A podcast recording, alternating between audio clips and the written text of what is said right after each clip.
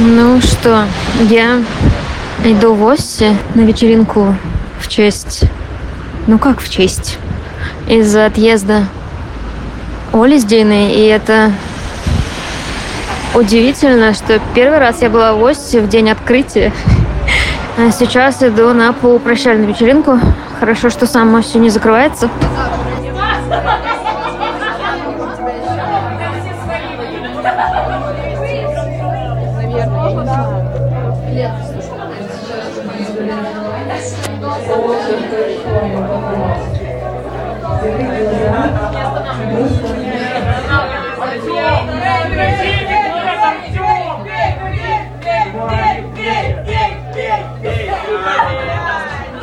Сейчас тут прощальная вечеринка, в том числе выступают Христина, и народу набилось какое-то невероятное количество.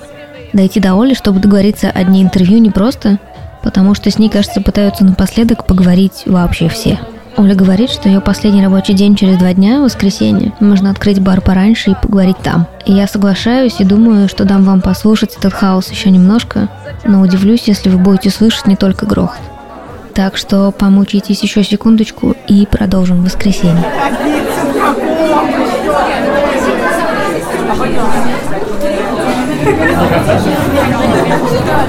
Пока-пока.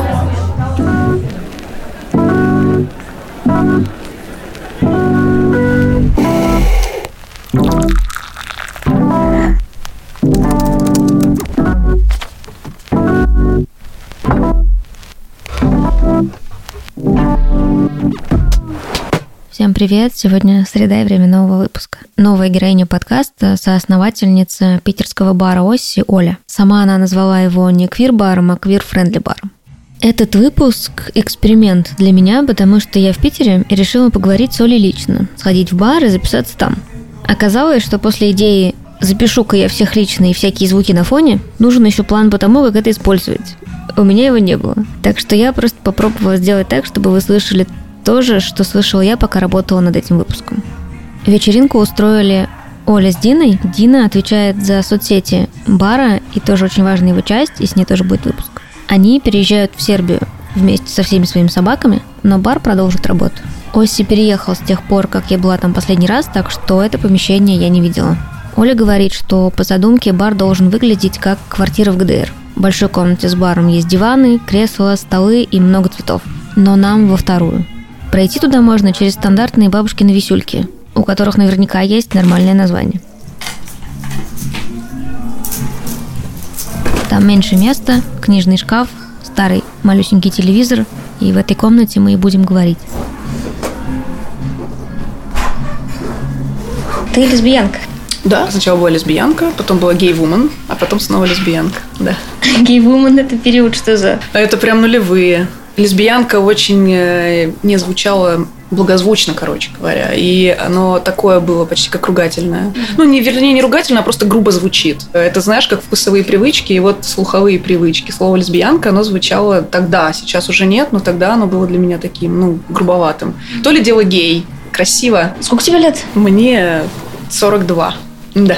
Тогда ты застала время, которое совершенно не видела я. Период, когда, может быть, слов гей и лесбиянка не существовало, но казалось, что мы при этом существуем, потому что был спид-инфо, в котором были ответы на вопросы о том, что мы как бы как факт хотя бы есть. И мне, типа, люди, чем ближе к твоему возрасту и больше, тем более спокойно говорят о периоде вот этого понимания себя кви- квиром, как будто это не было таким же надрывом, как мне, который 27. Слушай, я не уверена. Мне кажется, что и среди моих ровесников очень много есть людей, у которых были с этим проблемы. Ну, потому что тогда было меньше видимости, что ли. Ну, то есть, чтобы увидеть э, кого-то своего, нужно было прийти в клуб. И когда ты приходишь в клуб, ты видишь, а где все эти люди прячутся днем. Ты, ну, серьезно. Сейчас ты идешь, ты на каждом шагу, ты можешь, ну, считать и понять, а тогда нет. Опять я уже слушала лекцию о том, что вот мне было столько-то, и к нам пришел рейв. Это уже тоже история, которая меня вообще не касается. Я вообще не понимаю, о чем речь. Что такое пришел рейв, чем это было, как ощущалось. Вот тоже клуб. Это имеешь в виду под этим словом не то, что я представляю от слова клуб. Ну, мне кажется, что вот именно то. Прям настоящий ночной клуб. Настоящий ночной клуб сегодня это место, в котором нужно быть на каблуках и некомфортно. А, ты это имеешь в виду? Слушай, ну, на самом деле клубы тоже разные бывают. Есть андеграундные клубы, есть неформальные клубы, есть э, мейнстрим, есть на любой вкус и цвет. Где-то тебе будет некомфортно и, и надо быть на каблуках, а где-то вот тусуются такие, как мы. Это нужно было узнать, в какой клуб сейчас я пойду, если я хочу увидеть там таких, как я. Это было довольно просто, потому что их было один-два. Но на самом деле в то мое время, очень страшно горжусь этим фактом в своей жизни, тогда существовал клуб, э, который назывался «69». Это был первый единственный официальный гей-клуб в России вообще. То есть они работали афишу открыто. И это был прям очень крутой. Он был огромный, во-первых. Там он назывался гей-клуб, но там тусовались, в общем, все. Я не знаю, может быть, я сейчас романтизирую, конечно, но в моих воспоминаниях мне он казался, даже сравнивая сейчас с тем, что сейчас есть, и с тем, что появилось позже. Он был прям такой настоящий, ну, если не американский, то европейский точно. То есть ты идешь по улице в каком-нибудь 2001 или втором году, и на улице все довольно одинаковые, ну, просто обычные люди. И когда ты приходишь, значит, в этот клуб, тебе открывают двери огромные лысые бучи, ты видишь э, парней в матросских шапочках, в буа радужных и так далее, думаешь, что? Где, откуда? Где эти люди все бывают днем? Потому что ты этих людей видишь, это прям феерия. Это было очень круто и красиво. И это было только там. И поэтому, конечно, все ходили тусоваться. Ну, типа, все, я имею в виду. Ходили тусоваться туда, потому что, да, вот там, пожалуйста, там было свободно, безопасно, кстати говоря. По крайней мере, я не помню, чтобы там что-то такое случалось. Внутри. Снаружи разбивали витрины, бывало. Причем разбивали витрины, не витрины, а окна какие-нибудь э, гетеросексуальные мужчины, которых не пустили.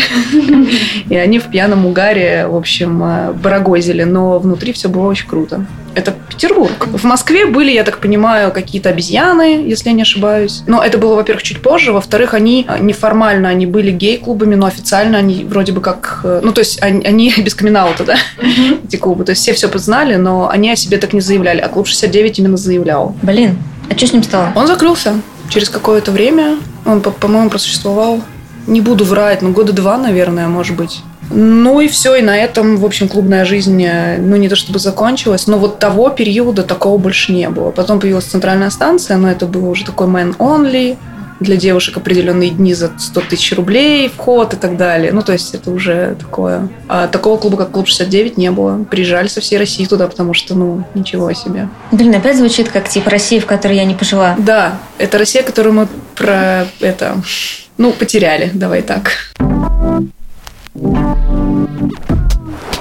То, что сейчас ощущается как какой-то, ну, даже не стандартный набор, но типа вот ты понимаешь, я еще в садике там понимаю, что тебе нравятся девочки, но превратить это в факт от которого ты не бежишь у себя в голове, мне понадобилось, типа, я в 20 сделала. Mm-hmm. Я пыталась гуглить что-то и в 15, и в 16, и выходило контент разнообразия было, типа, или темный паблик, mm-hmm. или поцелуй, кого там, Кудрявцева и Канделаки, mm-hmm. что-нибудь такое. Mm-hmm. Вся репрезентация, что у нас была. Ну, не тату. Ну, у меня тату уже были чем-то, типа, что уходит. И Земфира с Сургановой, если они все, они у все, все уже были, да. Или они, типа, уже не очень популярны, а уже когда мне было 20, у меня уже были вопросы к тому, что мне не нравится, что вы молча это все делаете. Mm-hmm. Я опять, я не застала как бы феерии, я не застала ни в какой момент. А у тебя это было как, вот, да, не знаю, мне 15, нравится девочка, я делаю что? Я никому об этом не скажу, я пойду в почитаю, что можно с этим сделать? Ну, во-первых, я шла к этому немножко криво. Ну, не, не, не то, что криво, я просто в какой-то момент стала понимать, что мне нравятся женственные парни. Ну, то есть тогда, когда ты еще свою сексуальность не очень сильно а, осознаешь, и вообще не чекаешь, что происходит, но уже начинаются какие-то предпочтения. Ну, ты понимаешь, что кто-то тебе нравится, а кто-то не нравится. Но так как ты выбираешь из парней, потому что, ну, это так, типа, так надо, да? То есть у тебя мысли не работают в другую сторону. Я стала понимать, что мне нравятся наименее маскулинные парни. Чем женственнее, тем лучше. И мне казалось, что вот это просто мой вкус такой. Потом э, я чуть-чуть постарше стала и стала тусоваться с ними. Находила себе друзей геев, мы ездили в клубы тусить. Потом в какой-то момент э, я поняла, что да, это, короче, это просто избегание всего мужского. Почему? Потому что нравятся на самом деле женщины все окончательно и все стало понятно, когда я влюбилась просто и все. Похоже, я то самое слово, которое как бы полуругательное такое. Ну, это вот, типа, влюбилась, это уже сколько лет? Наверное, лет в в 16 уже я прям, я испытала вот это чувство такое романтическое, абсолютно однозначно, то есть понятно, что это, ну, никакое не дружеское чувство, ничего, а прям волнение, вот это влечение, такое влечение тоже довольно незрелое еще, но тем не менее. А потом я стала подтягивать все свои ранние воспоминания, ощущения, впечатления, у меня пазл сложился. То есть я понимала, что с самого маленького-маленького возраста я предпочитала дружить с девочками, причем с девочками старше себя. А дома можно было услышать до 16, что вообще гей существует, и мнение типа окружающих родственников по этому поводу? Слушай, ну, можно было. Мы все тогда смотрели телевизор, и сейчас тоже, но тогда телевидение было немножко другим тоже Россия, которую мы потеряли, потому что тогда был НТВ совсем другой, где крутили ток-шоу про это, например. Знаешь ли ты что-нибудь о нем?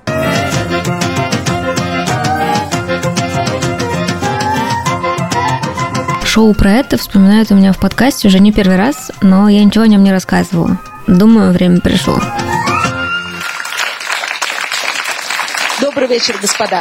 Большое спасибо, что вы пришли на наше ток-шоу. Первое в России телешоу о любви и сексе. Сегодня в нашей программе.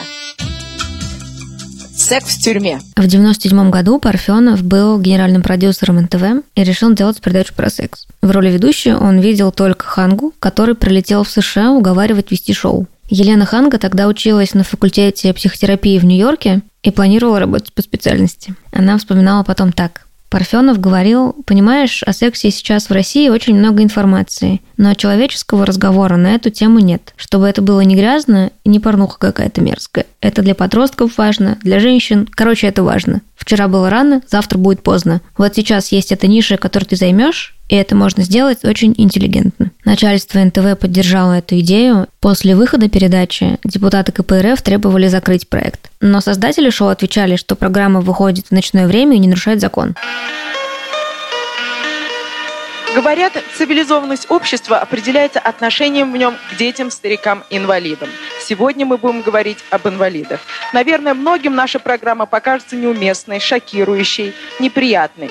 Но было бы ханжеством делать вид, что секс не является частью их жизни. Люди реагировали по-разному. Ханга рассказывала, что к ней как-то подошла на улице пожилая женщина, плюнула в лицо и прокляла до пятого колена а таксисты могли отъехать в сторону, запереть дверь и начать рассказывать о проблемах в сексуальной жизни. Но еще шоу заваливали письмами с благодарностями. Сама Ханга считала это шоу прежде всего социальной программой, потому что на тему секса нанизывали другие темы, впервые обсуждаемые на российском телевидении. Это я зачитала цитату. Например, домогательство на работе. Одна из участниц эфира, секретарша, рассказала, что начальник заставляет ее ходить в баню и оказывать интимные услуги. Еще в шоу обсуждался секс-просвет в школах и гомосексуальность. Так, в выпуске про мужскую проституцию герой говорит, что ему нравятся и мужчины, и женщины, и Ханга уточняет, бисексуал ли он и не ревнует ли его партнер к такой работе. Всего вышел один сезон и 54 выпуска. Через три года шоу закрылось, и, как утверждает интернет, не по каким-то причинам, связанным с темой передачи, а из-за недостатка финансирования. Помните старый анекдот? Попал мужик в тюрьму и рассказывает заключенным. Я как-то занимался сексом с такой проституткой, у нее вот такой бюст и такие формы. Сокамерники ему говорят, тихо, тихо, тихо, на себе не показывай, плохая примета. Сегодня мы поговорим о мужчинах, которые не боятся плохих примет. Тема нашей программы – мужская проституция. Меня больше привлекает оба пола. И мужской, и женский То есть вы пол. бисексуал? Да, но в то же время как бы э, я живу с другом. Как он относится к вашей профессии? Вы знаете, я хочу сказать, что э, вполне нормально, потому что он понимает, что это работа. У меня вообще очень много вопросов, как повлияло такое количество шоу о сексе, и что никто не разваливался от слова домогательства, геи, бисексуалы, секс-просвет в школах и оргазм в 97-м но как будто мы не выросли среди людей, считающих секс какой-то нормой, которой не нужно бояться и не нужно вводить 100 ограничивающих его законов. Мне непонятно, почему так вышло. Ответ – это просто страна, которую мы проебали, ничего не значит. Это не ответ. Люди, которые видели эти передачи, не испарились, они никуда не делись. И что с ними стало? Как будто это не могло не повлиять никак. И я много это обсуждала с друзьями и знакомыми, и получилось сформулировать какую-то такую промежуточную мысль о том, что это как будто был гиперответ на микрозапрос. И это не моя цитата, но мне ужасно понравилось. Как будто сразу можно приплести сюда темы и феминизма, и в том числе квир-сообщества как сообщества, что обе эти штуки, когда типа Запад условно рассказывал о том, каким должны быть обе эти вещи, это делалось без учета нашего контекста, и они не прижились. Ну, то есть в Советском Союзе права женщины получили не потому, что запросили их и такие, какие им нужно, а потому что власть сделала это своей повесткой, она тогда не спрашивала, что женщинам нужно. Наоборот, все низовые организации были упразднены. А потом говорить о том, что женщины тоже могут делать все сами, казалось, не имело смысла здесь, потому что здесь женщина и так была в курсе, что она может все делать, потому что она так все и делала. Она на своем горбу тащила 20 человек. Ей не нужно было рассказывать о том, что она и так все может. Как бы ответ на это был «я знаю, можно, пожалуйста, нет». Лори Эсик в своей книге про кверов в 90-е писала тоже о том, что американцы приезжали, поднимались на сцену и рассказывали как сейчас должно начать формироваться и развиваться гей-сообщество в России. Это не выглядело симпатично, потому что снова было не чем-то, что, ну, давайте вот вам время и свобода и воздух на подышать, чтобы вы сформулировали, что вы такое сами, просто еще один свод правил. Как будто можно представить, что разговор про секс сразу в таком его разнообразии и так недолго мог просто не успеть стать вообще какой-то несущей конструкцией хоть для кого-то, потому что даже послушать темы этого шоу уже кажется, что это актуально и сегодня, и это и сегодня темы, которые для многих 25-й шаг в секс-просвете. Например, Ханга говорила, что самый эмоциональный эпизод по вовлеченности и реакции зрителей – это выпуск про женский оргазм. Это очень базовая штука, которую было удивительно слышать и хотелось обсудить таком случае ферия оставшихся темы сексов могла ощущаться как, как бы история, которая не имеет к тебе никакого отношения и слишком преждевременная. Но это не законченная мысль. Хочу еще об этом подумать и буду рада вашим мыслям тоже. А пока возвращаемся к Оле. Тема нашей программы «Секс на радио». Наша следующая героиня в своем ежедневном радиошоу говорит о любви и сексе. Как прекрасно говорить, о чем думаешь, и думать, о чем говоришь, считает она. Встречаем Тину Кандалаки. Вы продолжаете слушать РДВ. Меня зовут Дина Канделаки. Здравствуйте. В эфире Клуб одиноких сердец. Я смотрела их, я смотрела даже, по-моему, при родителях. У меня родители, в общем, как бы мне казалось, совсем не ханжи. У меня у мамы не было особо, видимо, ресурса или понимания того, как это нужно сделать, поэтому она со мной об этом не говорила, но она мне ничего и не запрещала. То есть, хочешь, поглощай информацию как бы вот так. Это не как не сказалось на ее отношении ко всему к этому, когда она узнала, но тем не менее, в общем, она пока это не коснулось ее, она была сначала довольно лояльна. А говоришь еще, что был период, когда типа лесбиянка, ругательство нравятся феминные мужчины, я еще слышала тоже этап... Ну, в смысле, я точно переживала внутреннюю гомофобию через то, что женщиной быть настолько стрёмно, что стрёмно признать, что и ты женщина, и признать в себе женщину, и что тебе еще и нравятся женщины. И я долго скакала вокруг того, что нет, есть вот дурацкие женщины, есть нормальные. Вот и я нормальная, и нравятся мне только нормальные будут. И как бы это тоже был длинный этап. Мне, мне было ок с этим прям с самого начала. Единственное, я немножко, конечно, завидовала парням, потому что я понимаю сейчас, что я завидовала привилегиям. А, мне приходилось носить платье, юбки. Ну, то есть э, в свободное время, пожалуйста, сколько угодно носи, что хочешь, но если ты идешь в школу или если вы с родителями идете в гости, ну, то есть, типа, ты должна быть нарядной, и в мамином понимании нарядно это платье, в котором я чувствовала себя очень комфортно и мечтала о том, как бы скорее снять. И думала о том, что когда я вырасту, я буду носить, конечно же, мужскую одежду. Вот. Но при этом у меня не было ощущения, что я хочу быть мальчиком. Не, мне было комфортно просто хотелось чуть-чуть больше привилегий мужских, но, но как бы оставаясь собой. А тоже, ты же, наверное, напоролась еще в каком-то другом виде на то, что если ты лесбиянка, то нужно выбрать, будь ты фем или дайк. И что с этим связано, как ты внешне выглядишь, что... Я когда на это наткнулась, предполагала, что ты выбираешь еще и кого ты ебешь и как, сразу, с, с одеждой просто. В наши суровые времена, да, как бы ты определись. Или мандат на стол. Либо ты фэм, либо ты буч либо ты дайк. Слава богу, спасибо, что есть хотя бы что-то было среднее, да, такое. Потому что бучом я, конечно, себя не чувствовала. У меня это... Массы тела у меня не хватает, как бы... ну, то есть бучи были серьезные ребята. Они были видные, как бы лысые, как правило, в тельняшках.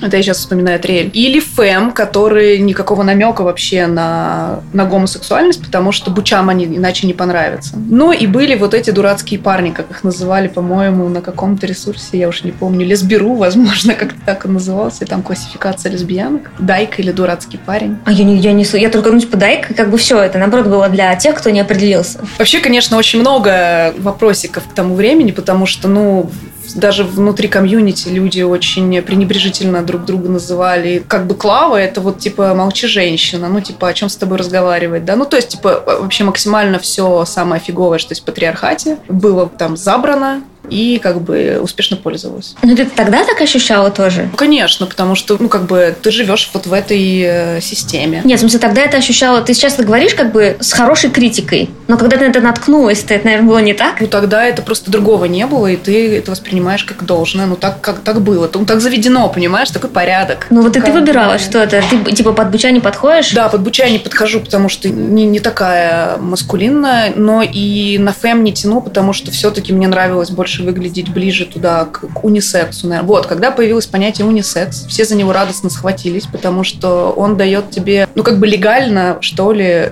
выглядеть хотя бы приблизительно к тому, как ты себя ощущаешь, и при этом, по крайней мере, в меньшей степени ловить вот эти слова типа пацанка, мужичка и все такое. Ребята, это унисекс, давайте так. И потом э, покатила эта мода, на парфюм унисекс, на вещи унисекс. И лично я вздохнула посвободнее, потому что мне стало проще. И выглядеть примерно как я хочу. И при этом как бы защищаться, что ли, если вдруг у кого-то возникнут вопрос, что ты выглядишь как парень. Ребят, это унисекс. Давайте так. Унисекс модная история. Я типа, я просто модная. Но постриглась я прям очень хотела всегда короткую стрижку. Почему-то мне нравилось. Ну, почему-то. Понятно почему. Не сразу смогла это сделать, потому что у меня были длинные волосы. Часто, наверное, не, у меня были вот такие волосы. В смысле, прям до жопы? Прям коса до задницы. Да. Офигеть. Да. Маме очень нравилось, понимаешь? И меня это время какое-то не парило. А потом, когда я стала что-то там про себя узнавать, и, конечно же, мне хотелось выглядеть так, как выглядят женщины, которые мне нравятся, естественно. Тогда было мало женщин вот так, которых можно встретить с короткими стрижками. Тогда это конец 90-х, начало нулевых. Поэтому, если вдруг я в толпе замечала очень коротко стриженную женщину, все, у меня прям все падало, я замирала как олень в фарах, и просто пока она не исчезнет из моего поля зрения, вот так смотрела. Конечно, мне хотелось быть похожей. Когда я маме сказала, что я хочу постричься, мама, конечно, потрясающая, поддерживающая женщина, как, в общем, все, наверное. Она сказала, у тебя очень длинная шея, тебе не пойдет. Ты будешь как гусыня, сказала она мне. До сих пор помню эти слова, видимо, все-таки ранили. Вот. И я расстроилась, но я стала как-то типа потихонечку сначала сделала себе до плеч, потом каре, потом сделала чуть-чуть еще короче, а потом уже ебанула очень коротенечко. И в этот самый момент, когда я ебанула коротенечко, моя жизнь перевернулась, я реально стала себе нравиться когда ты себе нравишься, у тебя нет проблем с вот эти внутренние конфликты, что со мной что-то не так. Не, ребят, со мной все так. Я просто я не для всех, но со мной все так. Ну, это все равно про сколько? Типа ты 10 лет как постриженный, 22? Я постриглась, наверное, ну вот прям совсем коротко. Это, наверное, было, да, начало нулевых, там, 2001. Я садик заканчивала. А я уже, видишь, рубила вам дорогу. Девочка понравилась 16. И я знаю, что ей тоже нравятся девушки. Я пойду и попробую, или я буду молча в комнате страдать об этом. Это история очень романтичная. Я училась тогда, и я просто увидела девочку с соседнего потока. Я ее долго наблюдала, почему-то вдруг она как-то так, я обратила на нее внимание. А потом однажды она появилась, пришла на учебу, и она очень коротко постриглась. Прям вот у нее были длинные кудрявые волосы, черные, такой, она такая была прям очень яркая. И вдруг я вижу ее, я даже не понимаю сначала, кто это, потом она поворачивается, я вижу, что это она, и у нее прям, прям совсем коротко, прям вот, ну, типа, 10 миллиметров, наверное. Все, я пропала, прям волю потеряла и поняла, что я влюбилась. Мы год учились, и я год просто ее наблюдала, и все. Я, не, не, конечно, ни разу к ней не подошла. Но она спалила, что я на нее смотрю в какой-то момент. Она ходила с подругами. Они были такие еще рейверши яркие джинсы, футболки, эти платформы, ну, то есть они выглядели прям вообще топ на тот момент. А я была еще тогда с длинными волосами, я была всегда очень маленькая и худая, и, незам... и в очках, ну, представляешь себе, да, ну, типа, подросток, ну, то есть такое себе. Поэтому я предпочитала не высовываться, вообще никак не привлекать себе внимание никаким образом, но когда ты видишь человека, который тебе нравится, конечно, ты все равно, ну, наблюдаешь хотя бы, да, хотя бы посмотреть. Вот, а потом сейчас ты зарыдаешь, я тебе сейчас расскажу финал этой истории. В общем, мы проучились до конца года. Я так к ней ни разу не подошла. Видимо, мне было тогда на тот момент достаточно вот этого, когда у тебя бухает все, когда ты видишь человека, который тебе нравится, переживаешь массу эмоций, и, видимо, этого мне было достаточно. Я в другое, наверное, не вывезла просто тогда. Ну, потому что это первый раз, когда я прям почувствовала что-то. И вот однажды, когда уже все закончилось, мы уже, это же летом, сдавали экзамены, мы однажды с ней вдвоем только, больше никого не было, мы пересеклись на лестничном пролете. Она спускалась вниз, а я поднималась вверх. Я вообще не ожидала ее увидеть. Она спускается, а я поднимаюсь. И, ну, я опять вот эта лень в фарах. И она смотрит на меня пристально. Ну, типа, она уже понимает, что я ее полю и не первый, как бы, месяц. А я, ну, ловлю момент, как бы, секунды вот эти. И мы вот так вот расходимся. И я поднимаюсь наверх, она спускается вниз. И когда я поднимаюсь наверх, я смотрю в лестничный пролет, естественно, на нее. И я вижу, что она поднимает голову, смотрит на меня, она ловит мой взгляд, и, и она в этот момент улыбается. И я такая, значит, она все правильно поняла. Она мне улыбнулась, причем очень хорошо улыбнулась, вообще без, э, без вызова, без насмешки. Ну, то есть было понятно, что, по-моему, она просто все поняла. И я такая, ух, все. Это последний раз, когда мы с ней виделись вообще. В отличие от мужчин, которые мне нравились, феминные, женщины мне нравились, конечно, более маскулинные все-таки. Ну, похожи на меня скорее, да, то есть не так, чтобы сильно, но и поэтому все было понятно сразу. То есть не было такого, что я не понимаю, прям понимаю. Потому что это одна тусовка? Тогда было очень много шуток про гей-радар, если ты помнишь. Ну, они и сейчас есть, но гей-радар это тоже про, типа... Гей-радар это уже такая шутка с бородой, знаешь, она такая немножко из прошлого века. Сейчас уже, мне кажется, так шутить не актуально. Но он как будто только про мускулинных тогда женщин, потому что гей-радар не срабатывает на феминных, и они как будто невидимы. Срабатывает? Но тогда мне казалось, что срабатывает при более близком контакте, а не просто на улице. Ну да, наверное, все-таки, если вы где-то находитесь в каком-то пространстве, в общем, не знаю, в ночном клубе, например, не обязательно в каком-то своем, а вообще приглядываешься просто, ловишь там какие-то маркеры, считываешь, типа, да или не да? Ну, скорее всего, да. Потом начинаешь искать какие-то внешние признаки. Колечко на большом пальчике никто не отменял, да, знаешь это ли. Важно. Это было очень важно. И ты прям знала, типа, я, как это, если опять же, нельзя пойти погуглить пять признаков? Очень смешная история. Э, я первый раз надела кольцо на большой палец лет в 18. И надела я его, потому что мне страшно нравился Илья Лагутенко и группа Мумитроль. Я фанатела, и Илья Лагутенко носил кольцо на большом пальце. И я носила как бы его вот только, только поэтому. Появляется интернет, появляется потребность найти сообщество там. Вообще, есть ли потребность в сообществе в каком-то виде людей, с которыми можно что-то обсудить, поделать специфическое квирны? Мне интернет был скорее не для общения, а для информации. Ну, вот все эти сайты гей.ру, лесби.ру и так далее. Чуть больше о себе. И все-таки, типа, это о том, как у нас дела с активизмом в России, когда нас там гей-браки одобрят, или, не знаю, как предохраняться? Нет, не как предохраняться, прости господи. Тогда это, ну, это не стоял вопрос так э, остро, как предохраняться предохраняться это геям, пожалуйста. Вот у них там спит и все такое, а нам предохраняться не надо. Нет, это скорее больше про, про похожих на тебя, как они выглядят, что они носят, какую музыку они слушают, кстати говоря, какие фильмы можно посмотреть, где есть это, где тусуются. Общение наше, знаешь, где проходило? У Казанского собора на Лужайке и в Катькином саду. Почему? Было какое-то, почему это место таким, пойду поузнаю, или все там собираются, пойду тоже буду собираться? Просто так исторически сложилось, потому что там ты видишь, э, проходишь по Невскому Невскому проспекту.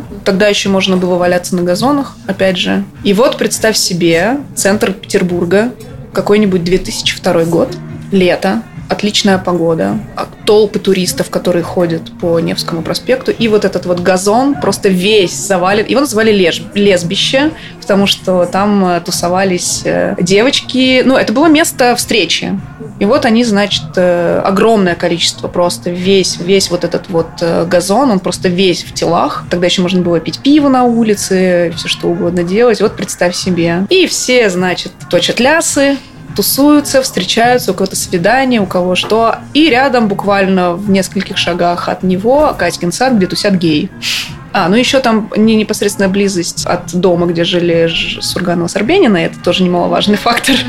не так уж и далеко. Ну, то есть, типа, место силы. На тебя как? Не-не, на меня никак не повлияли. Я в тот момент э, открыла для себя гостей, вернее, как открыла, они появились в тот момент гости из будущего. Я больше не люблю тебя, твои слезы мне вслед прокричали. От тебя уйти без прости, позабыть твой дом и о том, как сердца наши вместе звучали. Ну, прочитай мои письма и сожги все мои песни. Это прям была качественная электронная музыка. Они вдохновлялись очень хорошими группами. Романтика подворотен и все эти песни про коммуналки, оно, ну, как бы немножко не мое. Вот тут, кстати говоря, возможно. Это и есть проявление внутренней гомофобии, которую я не считывала как внутреннюю гомофобию. Ну, то есть, типа, я, конечно, лесбиянка, но не как эти. А ты, типа, всю жизнь в Питере? Ну, я не всю жизнь, ну, теперь уже точно большую часть своей жизни. Я с 89 -го года живу в Петербурге, в Ленинграде, считай так. Приехала сюда, когда мне было 9 лет. А до 9 помнишь? Конечно, я жила в Германии. Очень хорошо помню, прям прекрасно помню. Страдала, что придется оттуда уезжать, а возвращаться в Советский Союз, потому что я уже на тот момент могла сравнить и понять, где круче. И папа военный просто. И в какой-то момент он по распределению попал в Германию, как многие тогда на самом деле военные семьи. И с 4 до 9 лет я жила в Германии, под Берлином. И на лето мы приезжали в отпуск в Советский Союз. И я, конечно, понимала разницу. При том, что тогда ГДР это тоже был совок. Мы уехали из Германии вот буквально за пару месяцев до падения Берлинской стены. Мы не успели, не застали этот момент исторический. А разговор с родителями, он нужен был потому что прямо я хочу сохранить с ними отношения, хочу, чтобы они точно знали, что я такое. Или это, не знаю, какая-то случайность, и мне по барабану на их мнение. Это случайность, и мне не было по барабану. Я в там в 2001, по-моему, году я познакомилась с девушкой, которая впоследствии, ну, это я забегаю далеко вперед, впоследствии э, это оказался трансгендер, трансгендерный мужчина, еще и гомосексуальный до кучи, но на тот момент я как бы познакомилась с девушкой. Она выглядела, как мне нравится, как мне нравилось на тот момент. Типа, коротко стриженная, в татуировках, типа, прям все понятно сразу всем, и даже моей маме. И мы начали встречаться, и я, конечно, очень неопытна вообще не, на тот момент была ни в чем. И в плане того, как это презентовать родителям тоже. Но где-то там в глубине души я понимала, что, наверное, торопиться со знакомством не надо. И Однажды мы были у меня дома, и мама пришла чуть раньше. А мы просто смотрели кино. Ну, то есть ничего такого. Но там просто все было понятно внешне по человеку. И когда мы вышли, я их познакомила, мама посмотрела, сказала «Здравствуйте». И я потом пошла проводить, потом я вернулась, и мне мама сказала, чтобы этого в моем доме больше не было. Ну, меня прям резануло это, мне было очень неприятно и унизительно как-то, и я даже не ожидала, что я так отреагирую. У меня очень плохо распечатываются воспоминания конкретно этого, и у меня прям провалы какие-то есть, потому что я помню, что мы поскандалили, и я, по-моему, ушла из дома даже. Я уехала к своей девушке, и месяц, наверное, мы жили у нее. После чего мне позвонила мама и сказала, так, все, хватит, возвращайся. Сейчас я понимаю, насколько, конечно, родители могут быть нечуткими и жестокими, потому что я, значит, ну, человек, который, у которого только-только в этой жизни что-то, ну, типа, он что-то про себя там понял. У него случились, э, ну, не отношения, но какая-то привязанность какая-то эмоциональная он довольно сложно это переживает, несмотря даже на то, что он себя как бы вроде принимает, но тем не менее. Я в тот момент понимала, что я аутсайдер. Все. Я это выбираю, ну то есть я как бы готова это принять, но я понимаю, что я аутсайдер, что будут косые взгляды, что будут какие-то неловкие объяснения с родственниками, там еще с кем-то. Окей, я это принимаю, но все равно это довольно трудно. И когда я пытаюсь маме в телефонном разговоре вот этом объяснить о том, что типа так есть, но я так чувствую, что я могу с собой поделать, и мне мама выдает, я всегда знала, что ты такая. Гнобишь своего ребенка. Я понимаю, что она испугалась. Я понимаю, что там куча вот этих негативных эмоций, от которых она очень хочет быстро избавиться. И она, естественно, вешает эту вину на меня. Такое. У меня большая обида на родителей за это. В смысле, никакого разговора потом так и не случилось про «извини, я была неправа»? Нет, нет, конечно. Я вернулась, кстати говоря, домой. Но, честно сказать, мне кажется, что мои родители не приняли это до сих пор. То есть они не то чтобы смирились, наверное... Ну да, они, наверное, смирились, но они внутри это, конечно, не приняли. Ну, типа смирились на уровне «мы запоминаем имена твоих новых девушек», а, но приходить в гости не надо? Нет, даже в гости приходить надо, но все равно это такое, как бы, ну, довольно натянуто и формально, и они пытаются играть хороших родителей, пытались. Но после своего последнего расставания, когда у меня были серьезные отношения, больше, конечно, мои родители никаких моих партнеров не знают. И, наверное, не будут знать, но я не хочу просто. А встречала поддерживающих родителей у партнерш? Да, гораздо более принимающих, чем мои. Когда ты приезжаешь э, со своей семьей в свою семью, и все семья. Секс. Я как будто попала в такую серую зону России. те, кто сильно младше меня, как бы уже говорит, потому что все говорящие. А те, кто сильно старше, а то там так сложнее. Типа все утверждают, что все, как бы все, что делали, это трахались полжизни. Но оказывается молча. Как ты это ощущала? Потому что тоже как бы описывается какое-то такое ощущение свободы вокруг, которое становится сложнее при разговоре один на один. Это ощущалось как работа, которую нужно проделать? Или типа все происходит как происходит, а потом раз и в 2016-м что-то все заговорили про разговоры? Именно так. Я думаю, что это новое поколение просто. Да, у нас просто все было как было. Интуитивно, как-то у кого хватает больше эмпатии, у тех получше все получается, у кого меньше, те, ну там и абьюз, естественно, как бы все, все, весь набор, который существует в гетеронормативном мире, и у лесбиянок все то же самое было, и зависимые отношения, и абьюзивные отношения, какие угодно, и где, ну, toxic прям вообще конкретный очень.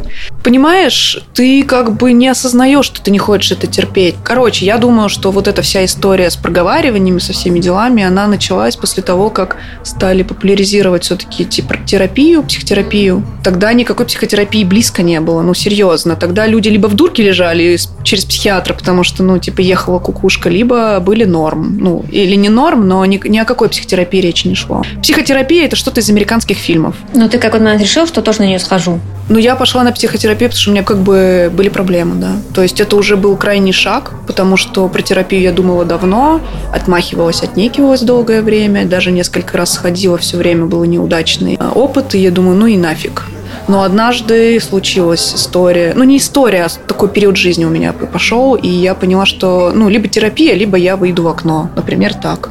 И я нашла терапевта, терапевтку. И вот мы с ней уже два года. Вот ты говоришь, что типа я понимаю, что были в, в отношениях был абьюз, зависимость, это же тоже, типа, вряд ли ты тогда это так называл. Э, все это тогда называли лесбийские драмы. Ну, когда ты приходишь в гости, к... вы дружите парами, вы приходите друг к другу в гости, все очень чинно и благородно, вот, значит, ужин, вино, и мы разговариваем о новом клипе Земфиры и все такое. А потом все заканчивается тем, что они бьют посуду, бьют друг друга по лицу и устраивают истерики.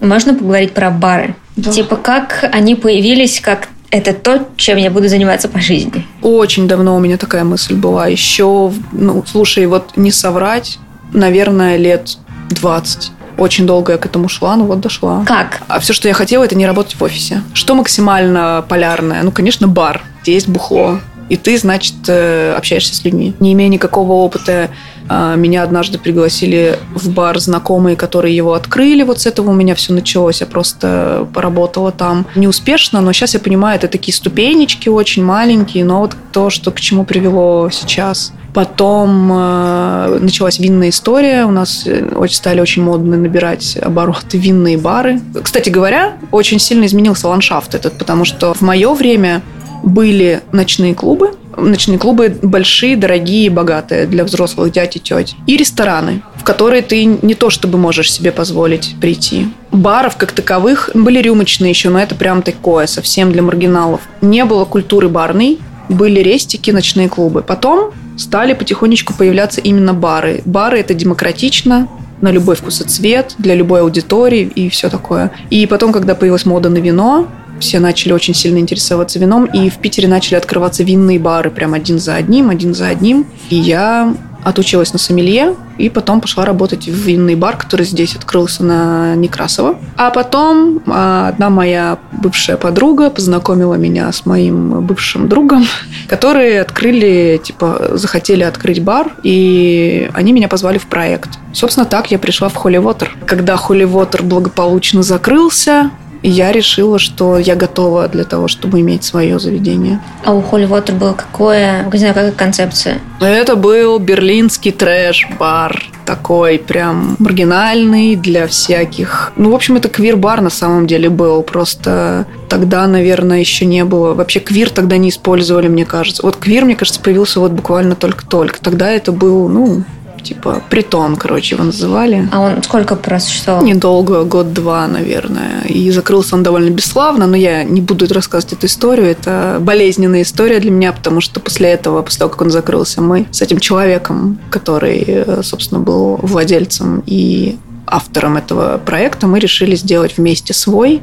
Все закончилось очень печально и плачевно. Это был ХВ на все в кабеле. Мы очень недолго просуществовали, и все очень, очень плохо закончилось. И я, собственно, последствия этого всего разгребаю до сих пор. Вот в таком состоянии я пришла к моменту открытия оси. Ты его как тоже, типа, я уже поработала с кем-то, и поэтому хочу одна? Или я просто теперь знаю критерии, как кого я хочу выбирать, что я хочу видеть в баре в своем. Я все еще не одна, потому что ось это не с чистого листа. Я пришла к нему пустая, без всего, ничего, ни ресурсов, ни денег, ни э, сил, ни здоровья, ни спокойствия, ничего. То есть с паничкой и тревожным и с паническими атаками я пришла к оси. Вот. Появился человек, который был готов попробовать со мной сделать новый проект. Ну, а наполнение типа оси, вот это... как, как ты его собирала? Слушай, во-первых, после ХВ на Некрасова 36, который был очень холодный, мрачный, такой притон, я захотела максимально от этого отдалиться, потому что все, мне надоел этот декаданс. И вот эти вот все страдания и тлен. И я решила, что моя следующая история будет максимально уютной, теплой, ламповой. И так совпало на самом деле. Наверное, это возрастная история, потому что я очень сильно ностальгировала по своему детству в Германии.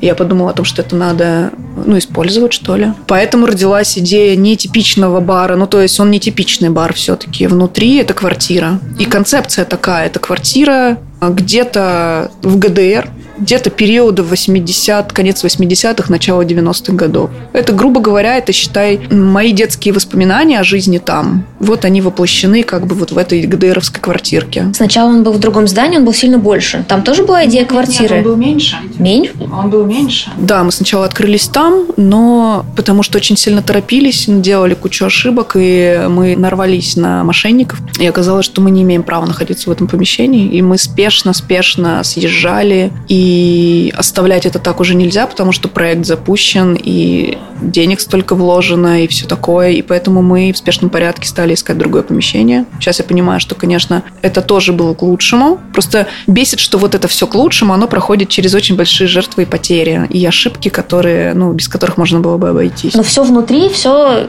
ты находился. В смысле, это не было местом, в которое только доставили два ковра и два кресла. Нет, нет, почти все мы, ну, вся мебель изначально, первый комплект мебели мы нашли в одной мастерской, которая занималась э, реставрацией старой мебели. То есть, на самом деле, здесь мебель реально с тех времен, даже пораньше. Очень много нам подарили на открытие, очень много посуды. Это очень круто. Ковер мой, кстати, это ковер из Монголии. Мы его тащили с собой из Монголии в Германию, а потом сюда, и вот он здесь. Так вот, после этого ты как из этого уезжать собираешься? Ну, с болью в сердце, конечно, с печалью. Ну да, это мое детище, оно выстрадано на самом деле. Это, мне это далось нелегко. Я очень переживаю, что с ним может что-то случиться или что он перестанет работать. Я надеюсь, что он будет работать все-таки дальше. Но знаешь, когда, если любишь, отпусти. Ну, как бы он вырос, он работает, я считаю, три года. Мы открылись 7 марта, а 28 марта началась пандемия. Выжили, пережили, когда разрешили работать. Потом мы работали с какими-то лютыми ограничениями. Это каждый день недополученная прибыль, которая нужна для того, чтобы бар существовал. И потом вроде как, когда мы сняли ограничения, мы такие, ну сейчас, вот сейчас-то точно все. Ну и что начинается у нас опять? Как бы я просто, знаешь, какой-то трехлапый одноглазый щенок по кличке Счастливчик. Вот реально. Я думаю, может быть, дальше уже что? Зомби-апокалипсис, метеорит, ну все что угодно. Ну, вообще представить никто не мог, что такое может быть. Но страшно горжусь тем, что, несмотря на это, мы работаем. Мы все еще открыты благодаря вот тому самому комьюнити, которое мы смогли здесь собрать. А это, ну, типа, квир-комьюнити, это важное обозначение? Самое главное вообще просто красная нить. Это просто вот все, это самое важное для меня – это безопасность. Сюда приходят люди, кому это тоже важно. Так случилось что это особенно важно квир-людям. Но еще раз, если вдруг кто-то будет слушать твой подкаст э, из тех людей, которым я бы хотела что-то донести, э, потому что, ты знаешь, у нас был конфликт, мы никогда, никогда в жизни не называли себя квир-баром ни гей-баром, ни лесби-баром, ни ЛГБТК плюс баром, ни квир-баром. Мы квир- friendly бар. Это очень важный момент, потому что вообще мы friendly бар. Просто так вышло, что, во-первых, я принадлежу комьюнити, и, соответственно, здесь, конечно же, есть очень много моих друзей, которые формируют, ну, ядро, как бы, да, вот это всей тусовки. Да, большинство людей, которые сюда ходят, это квир-люди, но не все. Не хочу делать вот этих очень жестких ограничений, потому что, ну, это опять про ограничения, не хочу никаких ограничений.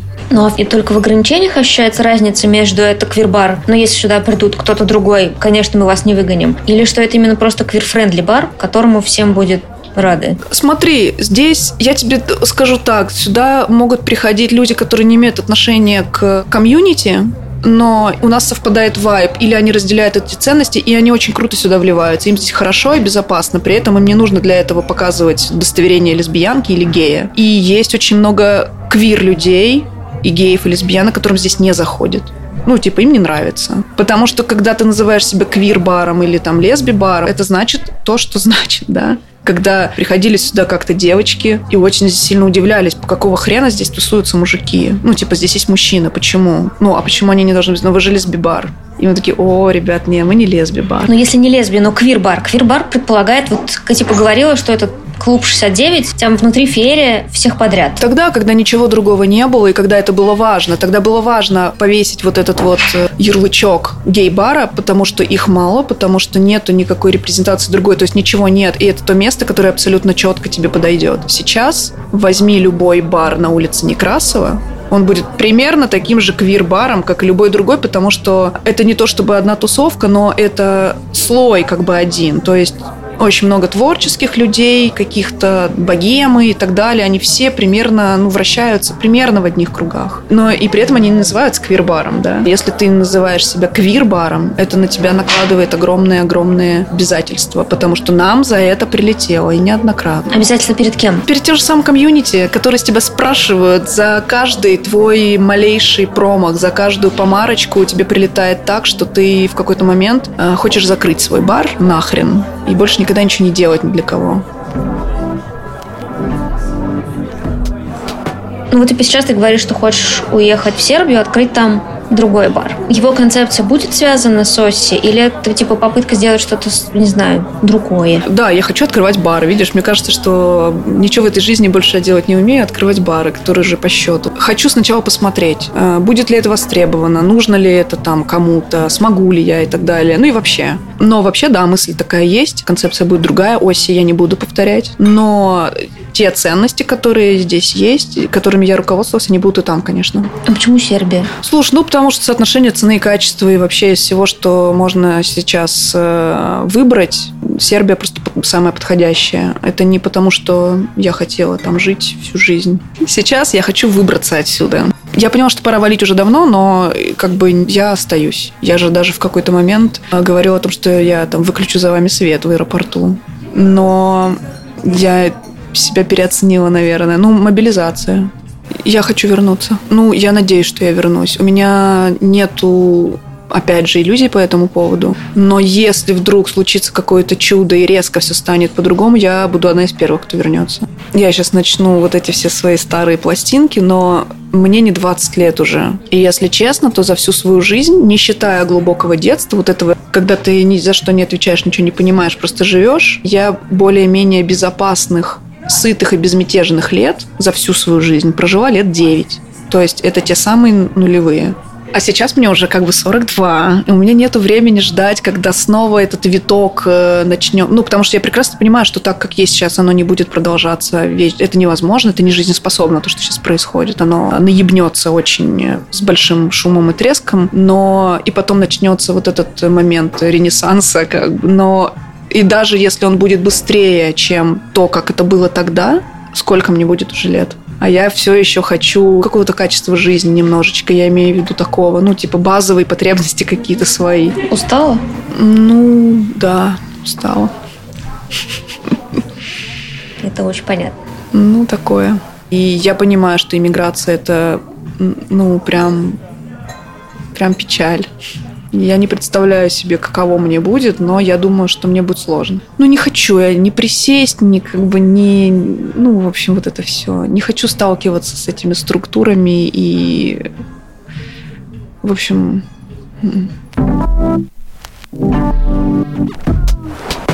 Поговорили с Олей, в том числе обсудили, что я была последний раз в баре в 2019 году.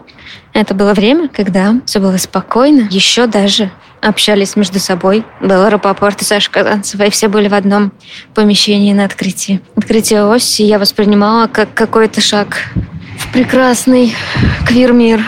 И точно не представляла, во-первых, сколько там драмы внутри.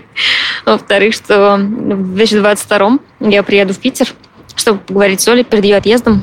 Костя будет в другом здании. Много кто с собой переругался и не разговаривает. Удивительно, что, как бы, во-первых, драма не заканчивается, во-вторых, что это не влияет на то, что и бар работает, и квир-люди никуда не делись, даже если они куда-то уезжают. Я вот стояла там у барной стойки, и мне рассказывали постоянные посетительницы, что планы по проведению 25 мероприятий в неделю никуда не деваются, и никто не собирается останавливаться. Это слушать очень приятно. И оказалось, что я застала... Ну, то есть Оля еще здесь какое-то время, но сегодня ее последний рабочий день. А дальше Оси продолжит работать без нее. Но теперь частым гостем Оси планирую быть я. Один квир убывает, другой прибывает. Посмотрим, чего получится.